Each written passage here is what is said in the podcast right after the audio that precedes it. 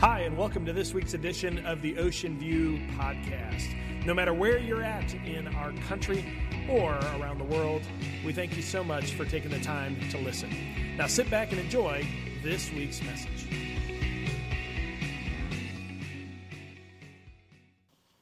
You could uh, literally hear the laughter and the celebration, the commotion, the the clamor, the uproar of uncivilized military men who'd been living like caged animals for 40 years. You could hear them just down the plain and across the canyon, all within earshot, men eating and drinking and being merry, for tomorrow they could, in fact, die. It is the heaviness and the uncertainty of that situation. The night before an epic battle, where we find Joshua pacing the wall pacing the city that he was, he was going to launch an attack on the next day. And he had just one more opportunity, just one chance as the men celebrated Passover to slip out, to sneak out and go assess the situation. One more opportunity to worry, one more chance to panic, one more opportunity to feel the weight of the situation. One more sleepless night. I mean, how big were those walls? How wide? And were there any cracks in them? Were there any points of entry? Anywhere he could find a place of vulnerability where he could get in and win the battle? And could he really do this? Was God even really with him? And did, did God call him to this in the first place? And all these thoughts are going through his head. I mean, have you ever been there? Anxious, worried, paralyzed with fear, as you try to live out your faith, as you try to work this thing out. I mean, have you ever faced that Jericho? The Jericho of your point of frustration. The Jericho of trying to find meaning in a meaningless job. The, the Jericho of trying to raise kids on your own when it's too difficult. The, the Jericho of saving your marriage on, that's on the brink. The Jericho of trying to get this thing right. I mean, have you ever been there.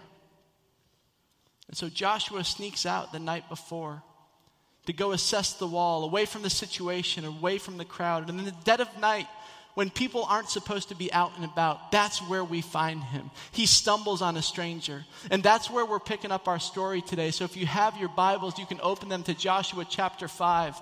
We meet Joshua here in this story. He's the new leader, the emerging one in, in the, the Israelite camp. He's the one God's chosen to replace Moses, these big shoes to fill. And he's wondering if he's really got what it takes, and everybody's looking at him. And he's leading these ex slaves, ex brickmakers, a second generation group of people into a territory that's known for its walls. And they've never experienced fighting before. And so he's nervously pacing in this three verse long little story that almost sits there unexplained at the end of Joshua 5. And we read now, when Joshua was near Jericho, he looked up and saw a man standing in front of him with a sword drawn in his hand. So Joshua went up to him and asked, Are you for us or for our enemies? Neither, he answered, but as the commander of the army of the Lord, I have now come. Then Joshua fell face down to the ground in reverence and asked him, What message does my Lord have for his servant? The commander of the Lord's army replied, Take off your sandals for the place where you are standing is holy. And so Joshua did so. Will you pray with me? Father, in these next 25 minutes, Lord, take my tongue and speak. We give you this time in Jesus' name. Amen. Well, my name is Tommy, and I get to work with students here, but my wife's name is Hannah. And together we have four kids named Benjamin, who's seven years old, comes up to about here. Eli, who's about five years old, comes up to about here. Anna Kate, who's about three years old, she comes up to about here. And then Grayson, who's about nine months old, and I guess at that point you start measuring in length. She comes to about right there. And recently I found out that my wife is a Jedi, and I'll tell you what I mean in just a second. We were invited, like our kids were invited to participate in a wedding. They were supposed to all have a part in a wedding, and so we went to the wedding rehearsal the night before, and then there's the rehearsal dinner, and so we're tucked away in this Mexican restaurant where they give us this private room. It was really nice. And they give you one of those menus where you just have like three or four different options. And my wife saw on the menu that there was an option there for chicken quesadillas. And the problem is, our kids only eat cheese quesadillas. And so the waitress comes around to take the order, and Hannah goes, Hey, I see that you have chicken quesadillas here. I was wondering if we could order cheese quesadillas. And the lady thought for a minute, and she goes, You know, you're only really supposed to order what's on the menu. and I'm like, Awesome because I'm about to get a show, like dinner and a show. It's like, this is sizing up to be a cool story. And so my wife just thinks for a second. She's like, right. But I was thinking, like, if you could make chicken quesadillas, you could also make cheese quesadillas. And the lady thought for a minute and she goes, you know, you're really supposed to only order what's on the menu. And I'm bracing now. I got the chips, you know, I'm like, oh, this is going to be cool. I, I don't think that, like, this is going to work out well. And, and so Hannah, without skipping a beat, she goes, Okay, great. Let me get three chicken quesadillas, hold the chicken, and then she proceeds to the rest of her order. And the waitress is like, All right. You know, it takes the order. And I'm sitting there and I'm like, no way. Like, my wife is a Jedi. Like, she just did this total mind trick. And I sat there for the rest of the meal, totally impressed by her. And then somewhere in the night, that, like, my being impressed by her kind of switched into this sort of like skepticism, you know, where I'm sitting there and I'm going, oh no. What if she's done that to me? And then the rest of that night, I'm like giving her the side glare, like, mm, you know, like, and then about a week later, you guys remember daylight savings time? Like when you get to set your clocks back, I guess, and you gain an extra hour. Like that night, we put our kids to bed early and got an hour. There's like, oh, cool, we're to get so much sleep. We're to wake up in the morning, recharge. And then, like, one in the morning, this smoke detector in our bedroom, the battery was low and it just started chirping. And it was like, no, you've got to be kidding. And so we get up, you know, and it's like the smoke detector is like, it's strategically located like six inches from another smoke detector. It's like whoever put this there thought, you know, smoke can be cunning. And so we have to have two in case the smoke misses the one, or I, I don't know. So I'm up there and I'm like, I pull it down, I'm like, oh, I got to replace the battery. Well, we don't have any batteries. And it's like one in the morning. It's like, I don't want to go to Walmart at one in the morning. And I'm, I'm frustrated and I don't know what to do. And my wife tries the Jedi mind trick. She goes, Oh, do you want me to go to Walmart? Which is code for you need to go to Walmart.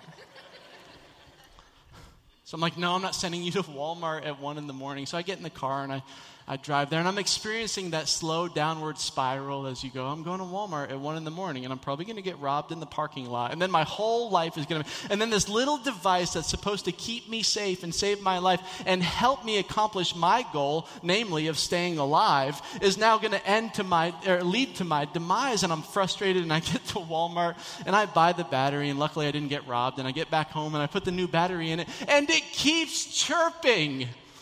It doesn't stop. And so in this moment, I realized, well, it's six inches away from another smoke detector. So I yanked it out of the wall, and here it is right now. And guess what? It kept chirping. It wouldn't stop. So I went and I walked out and I threw it into my car where I found it this morning for this message. We're starting a message, or we're ending a message series that we've called Follow then what we've done with this series is tried to unpack through Scripture the strategy that the church is embracing in terms of trying to follow Jesus and reaching the world. And we, have boiled down our strategy into the statement of up, in, and out. Basically, our mission statement is this we want to help people follow Jesus. And if you're in the room and you're not a Jesus follower, we think, we're glad that you're here. We think everybody, unapologetically, your life would be better if you chose to follow Jesus. We believe that everybody was made to live in relationship with their Creator, made to live in relationship with Jesus Christ. And everybody's re- life would be better if they lived that way, if they lived in relationship with Him. And when you experience something so transformative, so life changing, you want everybody to experience it. And so we've developed this strategy for helping get that message out. And it's basically this to create environments where people are encouraged and equipped to pursue intimacy with God. That's the up portion of our, of our strategy. Community with insiders, that's the in portion of our strategy. And then influence with outsiders, that's the out part of our strategy. And again, because we believe that Jesus should be the center of everything. And getting that message out there is a little bit daunting. Trying to communicate Jesus to a world that so badly needs to hear about him to everybody on the planet so that everybody can re- live in relationship with their creator is a daunting task. And it feels a little bit like Joshua must have felt in Jericho.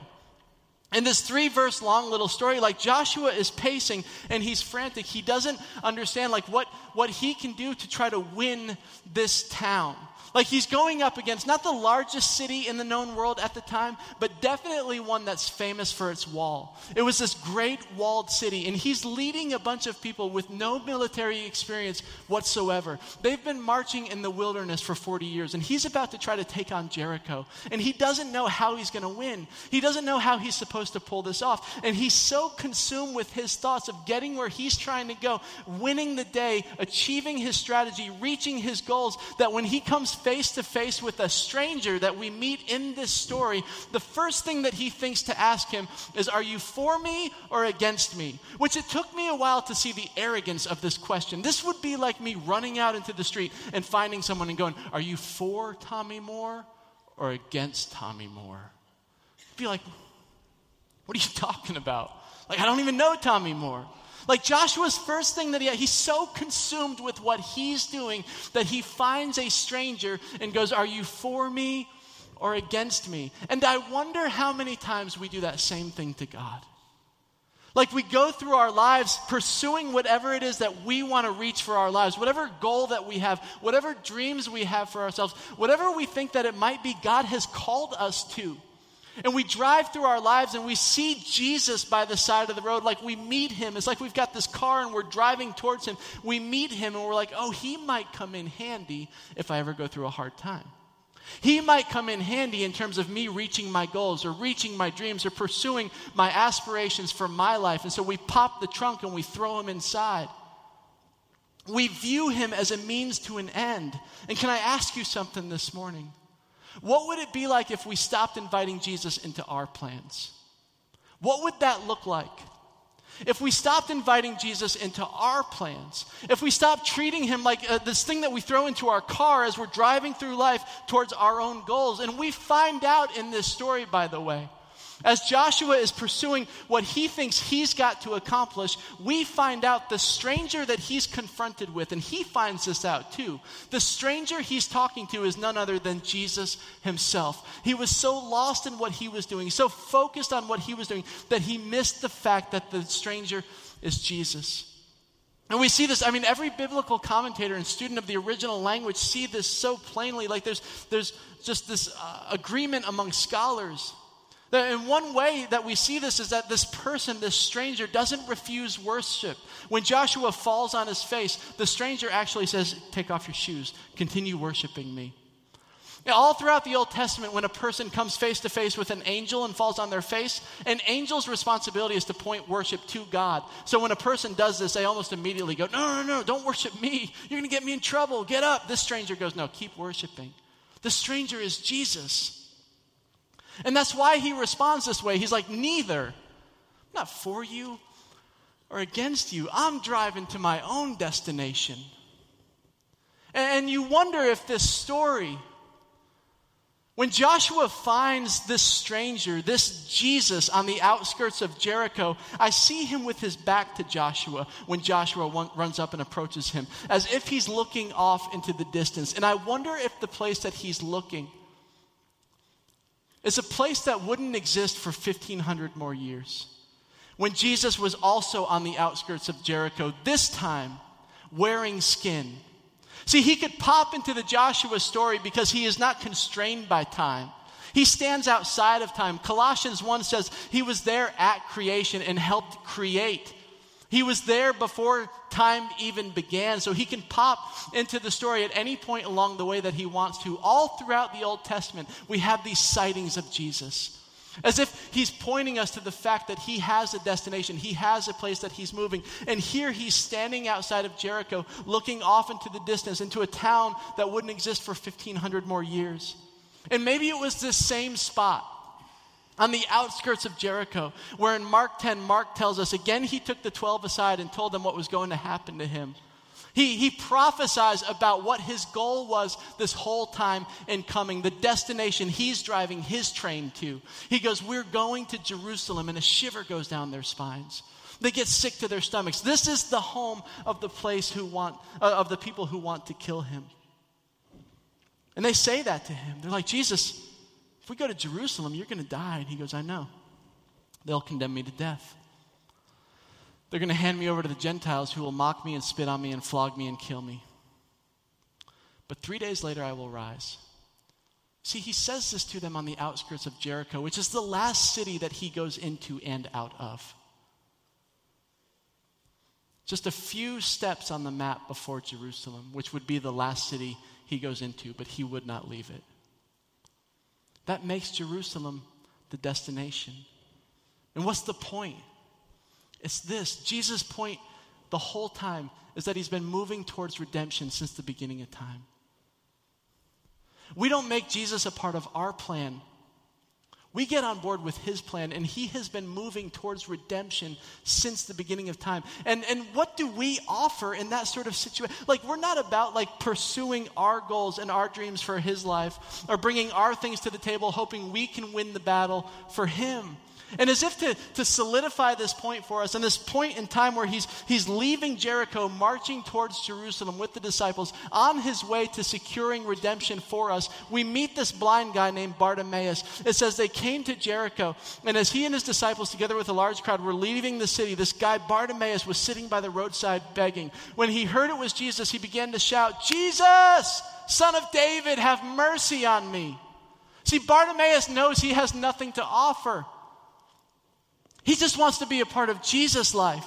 He just wants to be a part of what Jesus is doing. And many rebuked him and told him to be quiet, but he shouted all the more, Son of David, have mercy on me. So Jesus stopped and said, Call him. So they called to the blind man, Cheer up, on your feet, he's calling you. And then throwing his cloak aside, have you ever stopped and noticed that one statement? Mark's gospel is the briefest of all the gospels. When you get to the end of it, you feel like you've been running a marathon. You feel like you've just been trucking along. But these editorial details that he includes are so significant. See, a cloak of a beggar in that day and age, some people say were commissioned by the government. It represents who you are, your entire identity. It also represents your livelihood. Some of these beggars could, could switch these coats into a way that when people would throw loose change at them, they could catch it and store it in there. He leaves this aside. He sheds who he used to be, his identity, his future, everything that he has. He leaves it aside. And this is why Jesus says, Your faith has made you whole. Your faith has healed you. And look at what he does. Immediately he receives his sight and follows Jesus along the, mo- the road. Bartimaeus doesn't invite Jesus into his plans. He follows Jesus into his. And Jesus was moving towards redemption the whole time. Since the beginning of time, he's been moving towards redemption. And then he goes to Jerusalem and he secures it, and his strategy for out has always been through up and in. You see, so often we think that, that our ability to get this message out depends on us. We feel the way that Joshua felt. And we can feel stressed out and anxious like, how do we get this message out there? But the success of this mission does not depend on our ability. Joshua learns this the success of this mission depends on our obedience. And God was about to drive this point home to Joshua in Joshua chapter 5. When he comes face to face with this stranger, he hadn't yet received the battle plan.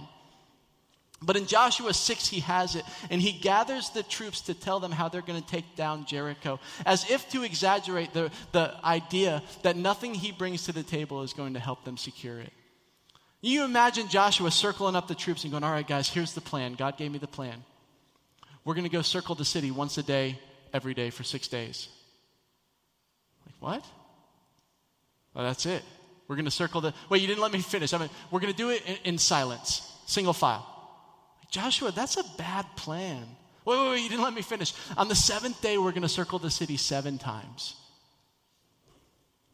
Joshua, that's the worst plan ever. Oh, you didn't let me finish. After we circle it seven times, we're going to shout at the wall. Can you imagine sharing this plan with your troops? The point that God was trying to make is Joshua, this isn't about you or your ability. This is about me and what I'm doing. So Joshua commanded the army, it says, shout for the Lord, look at this, up. The Lord, He's the one performing the work. It's His mission, it's His destination. The Lord has given you in the city. His strategy for out has always been up and in. His strategy for getting this message out has always been up and in. Jesus says the same thing back in Mark chapter 10 as they're making their way towards Jerusalem, where Jesus is going to give his life for them. And he pulls them off to the side for one more locker room talk before they go to that city where he's going to be crucified, where he's going to be murdered for our sins. And he goes, Do you guys want this message to get out? And they're like, Of course we do. And he goes, Okay, here's the battle plan. A new command I give you love one another. Wait, Jesus, I thought this would be about our ability. No, it's about your obedience. It's about the in. I want you to love one another. As I have loved you, there's the up. So you must love one another. There's the in. By this, everyone will know, there's the out. You want the message to get out? Up and in, that you're my disciples if you love one another. The success of our mission does not depend on our ability, the success of our mission depends on our obedience. And his strategy for getting this message out has always been through the up and in, to love one another. You guys, the New Testament doesn't have a whole lot to say about what we do here on Sunday mornings. Did you ever realize that? Like, there's the assumption that we're going to come together for teaching, but nobody ever really said how long or what the format should be there's the assumption that we'll sing, but nobody really said what style or what the format should be. There's the assumption that we'll participate in communion, but all the rest of it is 90% relational. That basically, I love how Pastor Stanley says this that we one another one another, that we love one another, that we forgive one another, that we restore one another, accept one another, pray for one another, submit to one another, care for one another, encourage one another, basically to one another, one another. You guys, I did a word search on this. And from my count, there's 65 one another's in the New Testament. You know how many words for, just for instance, for pastor, how many times the word pastor appears in the New Testament? Once. This is so core to getting this message out. Is that we one another, one another, and here by this will all men know that you're my disciples. You want this relationship that you have with me upward to get out? You've got to focus on the in. And leaders, it starts with us. And not just staff members, but small group leaders, teachers, Sunday school teachers, deacons, elders, chairs of committees, like all of us. The leadership that we offer in here has to be such a contrast to the world where we're putting each other first where the world looks in on the sort of love, the sort of contrast we have in here of putting each other first, where they go, that's so different than what we experience out here. And Jesus said it this way He goes, You know that those who are regarded as rulers of the Gentiles lorded over them, and their high officials exercise authority over them? Not so with you. We know how the corporate world does things. We know how the business world does things, Jesus says. The disciples are like, Yeah, we're really familiar with that. Right. Not so with you. What we offer in here is not supposed to be some souped up version of what the world offers, it's supposed to be a contrast of what the world offers. As they see us humbling ourselves before each other to serve one another. He goes, instead, whoever wants to become great among you must be your servant. And whoever wants to be first must be slave of all. And I picture him as he says this, like girding up an apron and sliding over a clay jar full of water. Because he knows they're going to need an illustration. He goes, I, I know you're going to have to see what this looks like. And Jesus takes a knee in that famous upper room and begins to undo the nasty, caked up, worn down leather straps on their sandals. And the Son of God starts washing their feet. And he gets to Peter, and Peter says, Oh, God, not, not, not me. You can't wash my feet. Jesus goes, Oh, you're struggling with this, Peter? You're going to really struggle with what's about to happen in a couple of days. I'm going to let them whip me and mock me and pull the hair out of my beard and beat me and then strip me of my clothes and gamble for them and then crucify me naked so that we could have a relationship. For even the Son of Man did not come to be served, but to serve and to give his life as a ransom for many. Jesus goes, you want, you want this message to get out? His strategy for out has always been up and in. You see, nothing we bring to the table contributes. This is his battle. Just like we learn in Joshua 5, this is his mission. Since the beginning of time, he's been gunning for Jerusalem, he's been gunning for redemption. Out is impossible for us apart from up and in, where we're dependent on him and serving one another in here, and that's how the message gets out. What do we really contribute to people's salvation anyway? You know, the New Testament, when it talks about a person being raised, moved from death to life, when it talks about somebody accepting Christ or coming to know their Creator or experiencing this life that He offers, the, the words that it uses over and over is going from death to life. Like somebody literally, not that you're dying in your sins, but you are dead spiritually. Like there's no life in you whatsoever. Why don't we think we can raise dead people? We can't do that. That's His job but allowing Him to work through us as we serve one another. That's how the message gets out because the strategy for out has always been up and in. And when we try to bring what we bring to the table, when we try to make him a part of our life rather than getting on board with what he's doing and where he's been moving since the beginning of time, it's as silly as a little device that's supposed to, supposed to be working for you you're suddenly driving and working for it.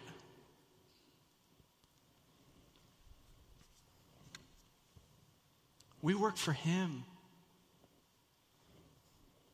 And when the up is in alignment, when we're taking a knee and surrendered like Joshua becomes to Him, we stop being the ones who call the shots. And we surrender to Him and live in relationship with Him and obey him and hear this new command of loving one another, of one anothering one another. And then this message gets out. You guys, as I was reading over this this week and kind of praying about what God would have me share this morning, it's like there were several times where it's like, God, I don't know. This sounds this sounds a little off. And it just felt like he just over and over was going, No, it's it's the way I work, man. You focus on me, you let me work through you, you serve one another and get the message out. I'm like, yeah, it feels like that gets that gets us a little bit out of whack and the need for us to get out. And he's like, no, it makes it even that much more important with me working through you as you get out. It just puts it into context, allowing God to work through us. Because there's a world out there that so badly needs to be raised to life. And we've been the ones who have been stewarded with that obligation. There's this, this story that's been stuck in my head, and I'll end with this. Many of you know the story of the Titanic, this great ocean liner that sank after it hit an iceberg. I read recently that there were 3,000, more than 3,000 people on board, but they only had lifeboats enough for 1,100. 1,100 people. And so they start the way they always do by loading the women and the children into the lifeboats. But when an ocean liner the size of the Titanic sinks, it creates such a black hole, such a gravitational pull on the surface of the water that it sucks down everything in its vicinity with it.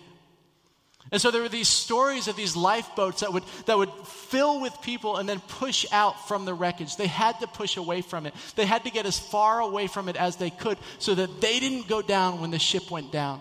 And these stories began to emerge of lifeboats that would get out of that vicinity, out of that circle. And as they sat out there on the water, these people would begin singing about how great it was that they were saved from the Titanic, saved from the wreckage.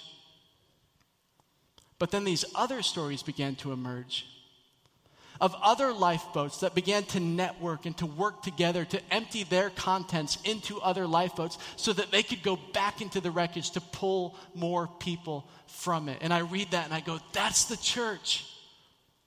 That's what we've been entrusted with. That's what we've been stewarded with. Not to sit and sing about how great it is that we're saved all the time but to figure out ways to serve one another, to network with one another, to let God use us to go back into that wreckage, to pull people, to save them from the destruction of their own lives. That's why this is so important that we get this right, because Jesus has been moving towards redemption since the beginning of time. Will you pray with me?